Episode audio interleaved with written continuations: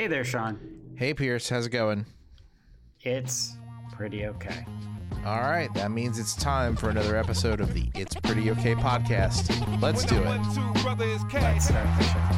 Hands up for the jam, I Shazam and plan on revisiting. But I'm with the kids again. And when they in bed, I'm working on my shit again. Dripping gems, paying bills, paying dues, paying dividends. All the years, seeing life through a different lens. Sick of trends, fishing for streams and going any way the river bends. Who's your man? That's your shooter, right? It depends. Picket fan town, trying to run kids off screens, cause time flies. You can't Um, get caught watching paint dry in 4K. all we have, Get your friends. Well, I think, mostly cleared the tension that I started before we hit record today by coming into the room and dropping some uh, over the top bombs on UVA basketball. Uh, I don't. I, I don't know why you're taking credit for what I believe I did. Uh, because only because only one of us called the other night's game a quote fucking war crime. Uh, Here's called a unquote crime against humanity yeah, last I night, called it a so- crime against humanity. that should have resulted in every attendant having their money refunded.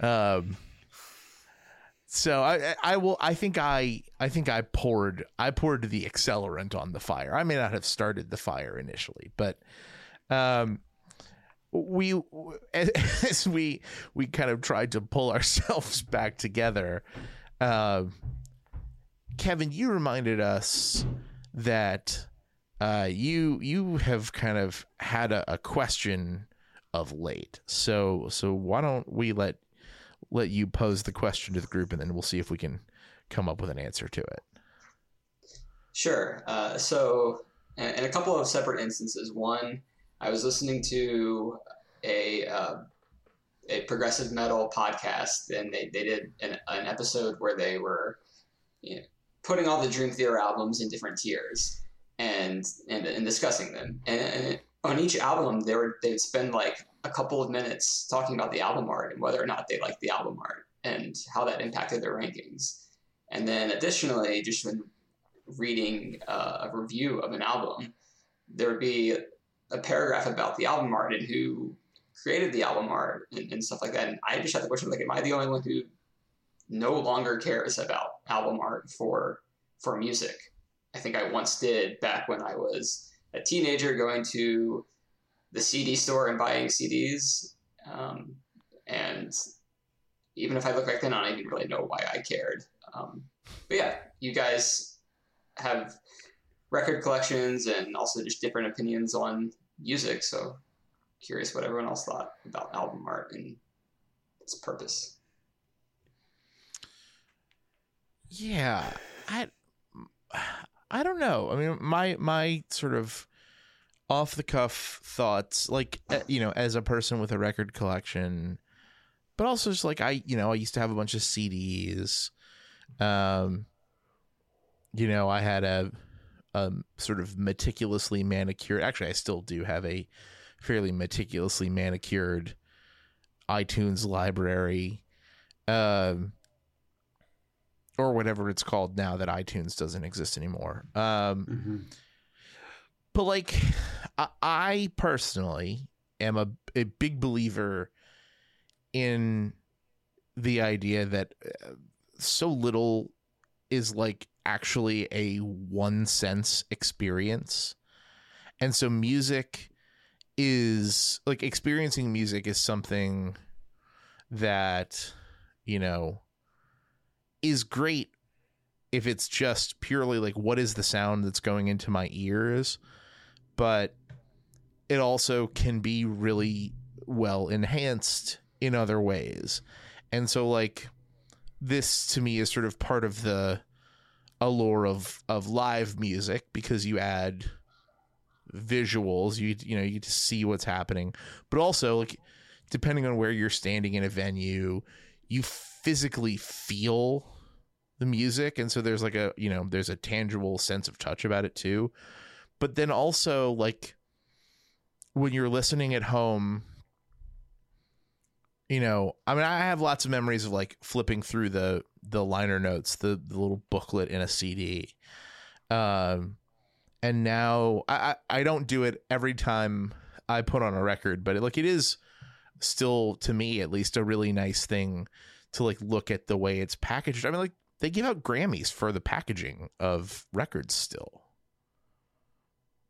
Yeah, I so that's so one thing is I was looking feverishly when when Kevin you were talking about um you know the ranking of albums and talking about the album art and especially with metal groups. There's one and I can't I can't find the name of the group. They're from Buffalo. I I ordered their album last year and I think they're very fun. But they made a point of of their album artwork references their previous album artwork. It's like a point of view thing or, or something. So so i think it can really matter and it clearly does matter to probably some artists more than others. Um, and i think one thing i think of in terms of of you know this album art and i would like to talk about this in terms of of books too because i think there's a similarity is a lot of times we think of albums, especially with how vinyl is now, it's almost like you get a goodie if you pre-order um, or or you get the physical copy. But I'm trying to view this as the physical copy is still part of the presentation of that piece of art. And while it may have an audio focus, like you're not buying a painting necessarily, um, there's a there's a piece to it. I mean, historically liner notes are a really big deal for albums. And i think one thing that was great about cds is you could have it in your car and you could have it all there or you could have it in a confined space. Like that really was a an advancement in so many ways. I think that's really cool. And we've moved away from that. And now i do think it is presented like i just we talked about uh Waxahatchee last week and i pre-ordered their new album and I got a special edition that is going to be signed. And it, on the one hand, that is a, a goodie, so to say, like a, a, carrot for me to buy the physical thing to spend a little bit more to not just stream it. But also, I am viewing it as like this is how they intend for me to experience it. I don't know if if you consider that at all, Kevin. It, it, it, the fact that maybe Dream Theater does want you to be looking at the album art or looking at the liner notes when you enjoy the music at least once. Yeah, I'm, I'm not sure. I think part part of what I'm asking is if it, if you think it really impacts your enjoyment of the album, and I, I think a lot of bands that I like probably don't really have much of a budget for the for the artists that they're using, and so that you know probably get worse artwork. Um, but just whether it's good or not, like I don't think that I like Dark Side of the Moon any more or less, even though it has one of the more iconic album arts out there. And so it, it's more of just does it does it impact your enjoyment of it and um, yeah. There's there's something ironic there. I want to get to you in a second, Max, but there's something ironic about Dark Side of the Moon and it's that image is so cliche that I think it um, undercuts how impressive a band it is. But but the idea and the whole watching um, Wizard of Oz to it and everything, and and the idea of the the hazy. Uh, college dorm room it's like no this is an impressive bit of music but it is enhanced by this this physical thing with it but uh, Max, you were gonna say. Yeah, I don't know. It's a tricky one because I don't know that I see the artwork as necessarily an enhancement of the album, and I totally get Kevin's point. Like as soon as you said that it was affecting the reviews of the album, I was like that. That to me feels off. I think of the artwork more as like a a way to get people's attention or get your foot in the door. So obviously, like with books and uh, with books and stuff. Like if you go to the library or a bookstore, they want you to get your attention. Um, I still sometimes go to record stores, so I would see the the cover and it might get my attention. But to your point, now that most music and like all movies are digital, like the cover, like does does the cover of a movie take away your like you, would you review a movie less well because of the cover like i don't know that, feels weird like I, I, think and it and similar like with when i think of beer like the, the label might get me to buy a beer because it's at the store but i don't think it would change my it would have to be really cool to, like if a re- if a label if a record cover is really cool. I might put it on my wall and be like, I like this art on its own and how it goes with the record. But I, I can't imagine maybe disliking one so much that it would affect my review of the record. Yeah, I, I'm I'm with you there. I don't. To me, I don't know if it's like. I think it's probably impossible to actually answer the question of like, does it affect how you hear the record? Like, I, I really don't. Just because you know, synesthesia is a rare thing, um, but I think that the purpose it serves you know in a similar to vein a similar vein to how it is you know it helps catch your attention in a store or whatever. Like if you look at it before you start listening to a record and like that is the the protocol. If you grab a record off the shelf you kind of have to see you know you have to see this thing before you take it out and put it on a turntable.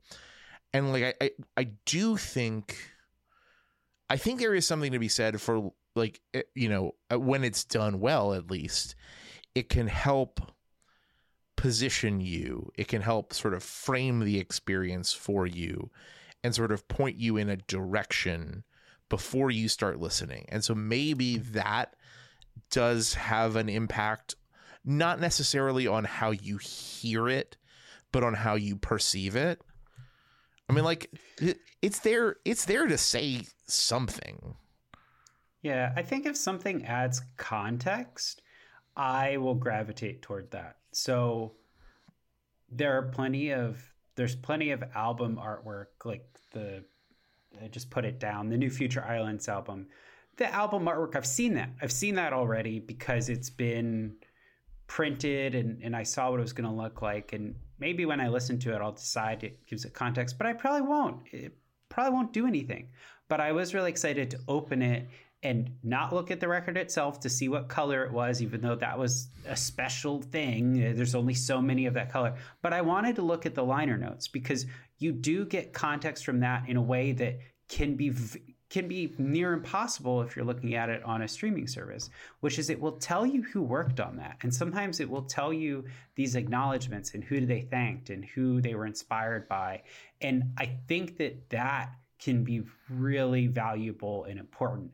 And it, you know, can be really fun too when you see, oh, I didn't realize that these two people work together, or I am well aware of this because I've listened to both of them for years, but um, Waxahatchee and Snail Mail are really good buddies, and and on their albums they thank each other, and that's something that's in the liner notes, but it's not like they say it in a song.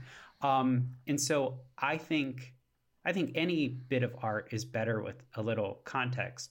Um, whether it changes the way you view it or it just enriches it or whatever. But I think that that can be good. So, Kevin, kind of going back to whatever you want the example to be, if it's just an image, like Dark Side of the Moon, I think there's almost so much about that album that that that imagery doesn't really resonate with me.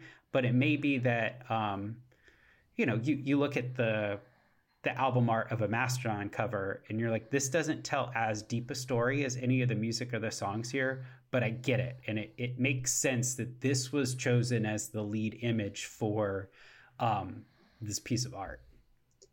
Yeah, I guess what I'm, I'm curious to hear is you're saying that you you'll go to a record store and you will like blindly pick a record based on that because I I totally see that like, at a bookstore because you know there's the obviously the saying you can't judge a book by its cover, but however, like publishers know that these certain fonts are very catching and probably spend a lot of time researching yeah, that stuff. I think I would like I will I will pick up a book and read the summary if the cover catches me versus the other way, and I just I couldn't I can't really place myself doing that in music. But oh, I, I will. think- I'll put my do. headphones on in a store and listen to a couple, you know, snippets of songs. But I, Right. I am also in a phase where like I, while I am still occasionally buying new records, I am like trying to downsize that a little bit. So I don't. I, I would have a really hard time right now buying something totally sight unseen or, or not not sight unseen, but but buying something that was totally new to me, based sound unheard. quote unquote solely on the album art. That sounds a little crazy to me. I'd either listen to a song or two or go like look up some reviews, try to get some I th- context that way. I think on the on the flip side, um, well, Kevin, you mentioned book covers, and I do think that there is this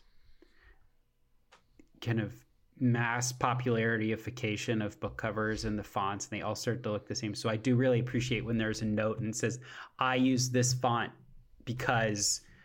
Some kind of historical thing. Um, I think that that can be really cool. But a book, if the cover is silly, I'm, that's not going to turn me off. I can look at album artwork if if I'm like in a store. I- will be like, I'm not going to buy that. I like, I can tell that to me that's going to be something is going to be really stupid, which is which is maybe unfair. But I think of book covers as the author probably doesn't have a tremendous amount to do with that, or I don't imagine they do. Whereas um, with the cover of your you know your album art i think that you have a you know a tremendous say in that. So i can i can i think safely take that as a piece. Um, but I, yeah i don't know. I'm trying to think of of albums where i feel that the um the cover art is almost a really good good summary of of, of what you're going to get inside oh, Uh, I think. Well, I I think that this new, frankly, I think this new Waxahatchee record is going to be one.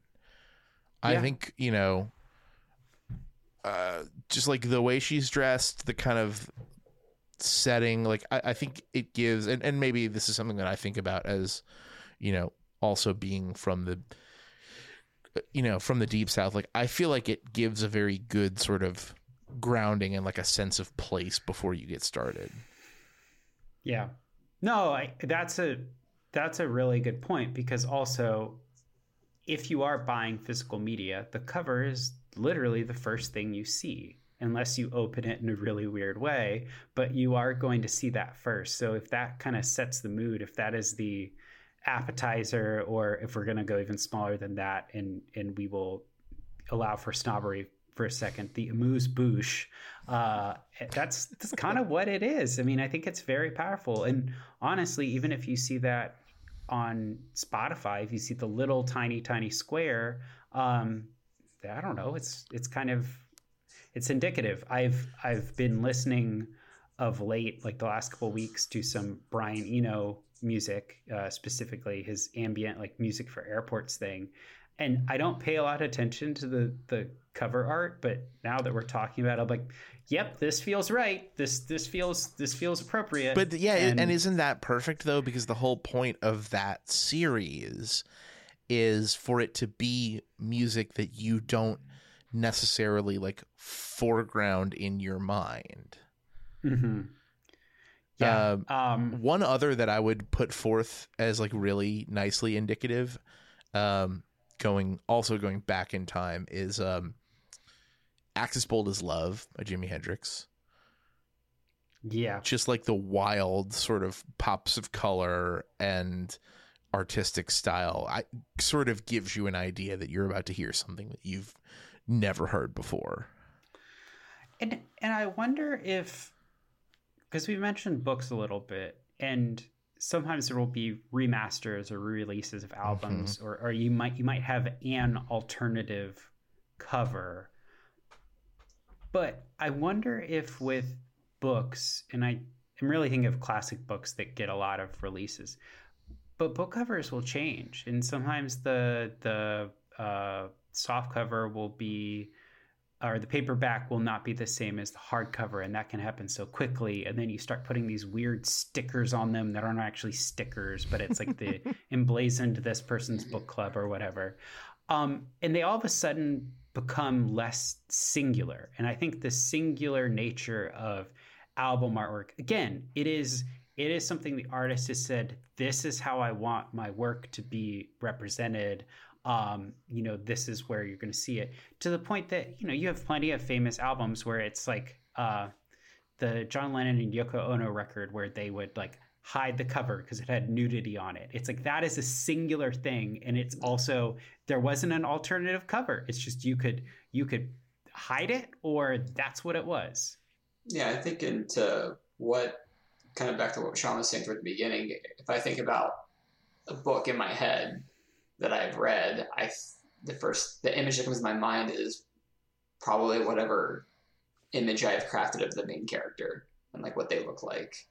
Whereas when I think of an album, the image that comes to my head isn't like the band when what they're them playing it. It's the album cover, and I don't really know what that means, but like it, it's probably important to some degree that it's that's like the visual the visual association that has to go like something has to be there mm-hmm. and you know other than a couple of uh, examples where it's just you know white or something then something's got to be there yeah uh, the the group I was thinking of earlier was was Undeath. Um, they are a Buffalo based, I think, death metal band. Uh, if I get that wrong, but someone will correct me. Um, and and part of the reason they're so proud of of the album artwork is because one of the band members drew it and they created it. And I think that that happens a, a lot, which is, you know, these are maybe it's unfair, but a lot of authors they're good at words and often that that feels like they're very much in their wheelhouse. Um, and maybe they're you know also artists in other ways, but I feel like I'm more used to people in bands. It's like, oh no, I'm also a visual artist, so there can be a lot of carryover. Um, I know that for Parquet Courts, who has gotten nominated for Grammys for their packaging, um, I believe I believe Andrew Savage in the group he he does a lot of the artwork. It's like just again part and parcel with with what they do, and so I think that's if anything, Kevin, you're making me realize I should be more mindful of this, and and especially in how I consume it. I mean, a lot of you know the merch, everything else. Like it's it's something that if they're working on and they're designing, they want us to consume it as as one probably. Yeah, yeah. I mean, these things are. There's a reason they call it packaging. It's all it's the whole the whole thing and and this is excuse me i mean like this is one of the things that gets flattened out and sort of goes away in the digital streaming age. Like these things are produced in their first form as like a full package. You know? And so it does like it, it feel it does really feel like there's something there's something missing. I, I, it doesn't mean it's wrong, you know, but it it does feel like there's something missing getting it without the full package. Mm-hmm. Yeah. And and you say and and you might say, well, what about all the the like digital only releases? And we mentioned what? like those yeah. DatPiff and all those, but like the the types of album artwork that they have it, it almost is i think has become like an in joke in some ways when when other people down the line kind of copy the way that that artwork looked. And it would be you know really silly images but it became a, a message in and of itself to, to copy that. I'll never forget the artwork for lil wayne uh, the drought 3 yeah yeah it's it, it, it can be iconic even if it's not well done you know? Yeah it's very much like wolf t-shirt ass aesthetic. Yeah. Yeah. Just take that sort of general design style and apply it to underground hip-hop releases. Yeah. Um all right should we wrap it up there and uh, move on to Pierce Asari? Yeah, uh, I think we can. Um, this uh, th- uh, this is actually a question for all three of you. I Ooh. feel like probably at least two of you, the answer will be no. But have you all ever gone to a deli of any sort or a bagel shop and decided you want wanted the stuff entitled whitefish with your bagel? No. Maybe. So I was in the same sure. boat of of so. no as know. you all.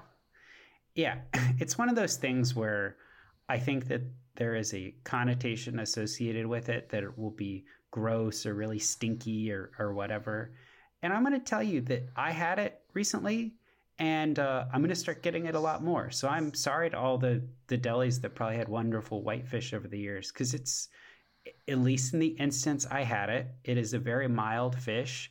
Um, it's got a smoky characteristic. Um, I think it is honestly better tasting and less offensive smelling or whatnot than like a, a tuna salad. Um, and it's just, I don't know. It's That's it's a low really, bar to clear.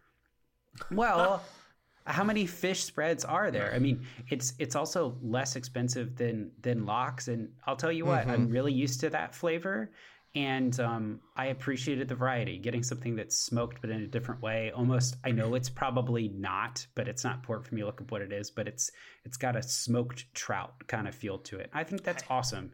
We need more variety in our, you know, as we move into a world where land mammals is something that you have with eating. Uh, that's we should do some more of the, the seafaring critters, and you know maybe whitefish is the way forward to a happier world. I don't know, but uh, give give whitefish a chance.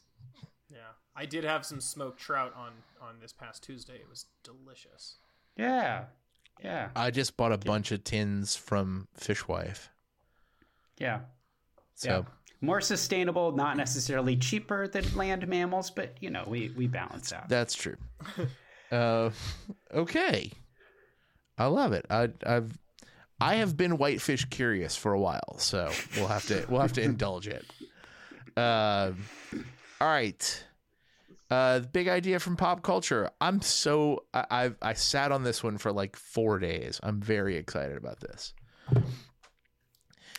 Um, way back when, on the very like one of the very first episodes of this podcast, I think it was the first time we ever like got together and did a thing. You remember what that thing was? Uh, was it karaoke? No. Got together and did. No, I don't remember. Episode 12, we double blind taste tested beer. Oh, yeah, I remember that. I have the Yeah. the write up is here somewhere. Yeah. Yeah. Um so I was bopping around YouTube and for a change the algorithm decided it was not going to recommend me unhinged right-wing political videos and Joe Rogan clips for no reason. Uh, but it was going to give me a bunch of uh, pro brewer taste tests cheap beer videos done by the good people at Tree House Brewing. Ah, And I I only watched one because it was I think it was the only one that was kind of that was mostly it was the most analogous one to the test that we did and they had one of their brewers blind taste testing Miller Lite, Bud Light, and Coors Light. Um, and I am happy to report uh, that all those years ago we were wrong. Um, and Miller Lite is actually the best one because we we made we made the fatal error.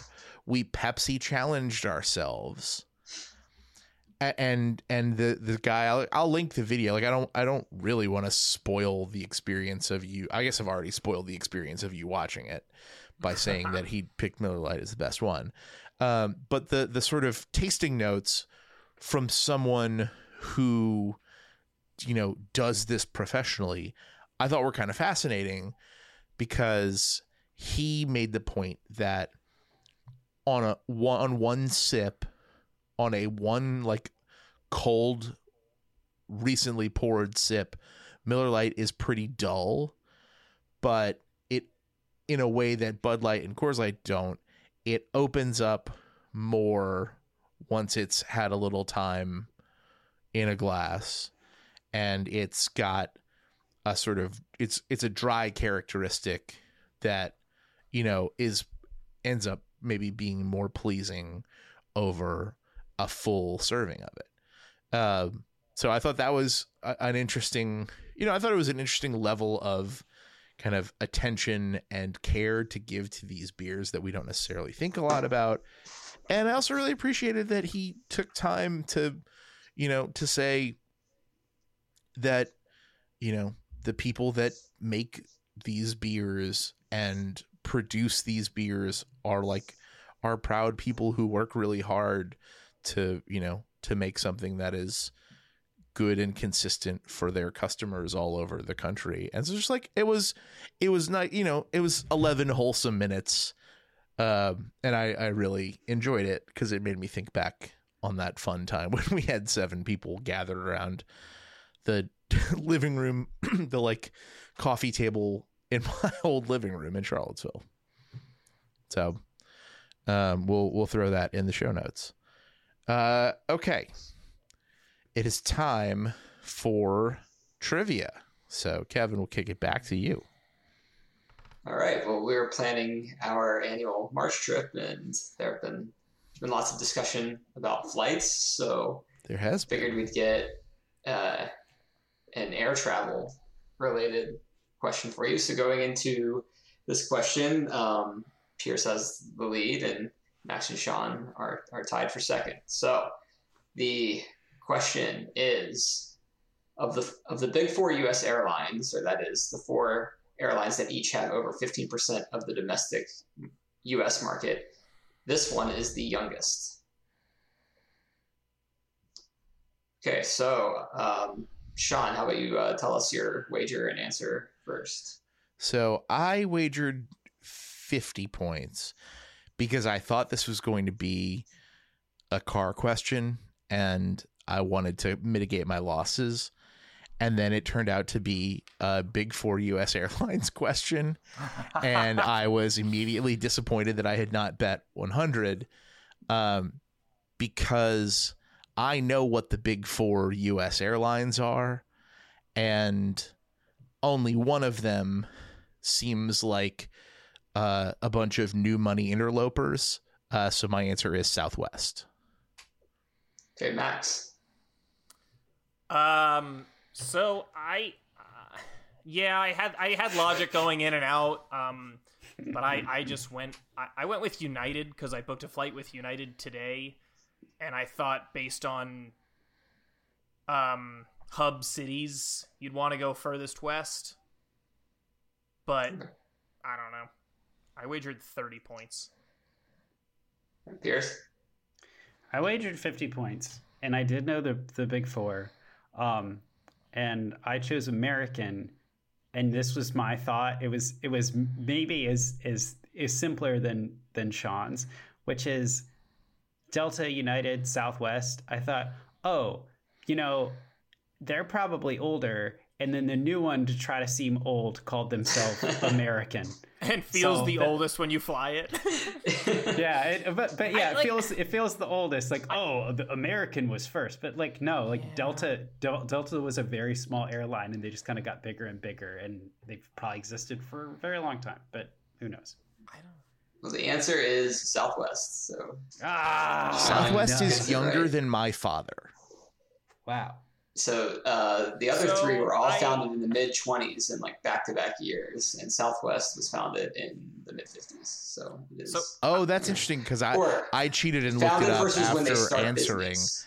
Yeah. Okay, I Either way, I have to be honest. My the logic was to go furthest west, but I only knew the big three. I didn't know the biggest, the fourth one between mhm. Southwest and Alaska.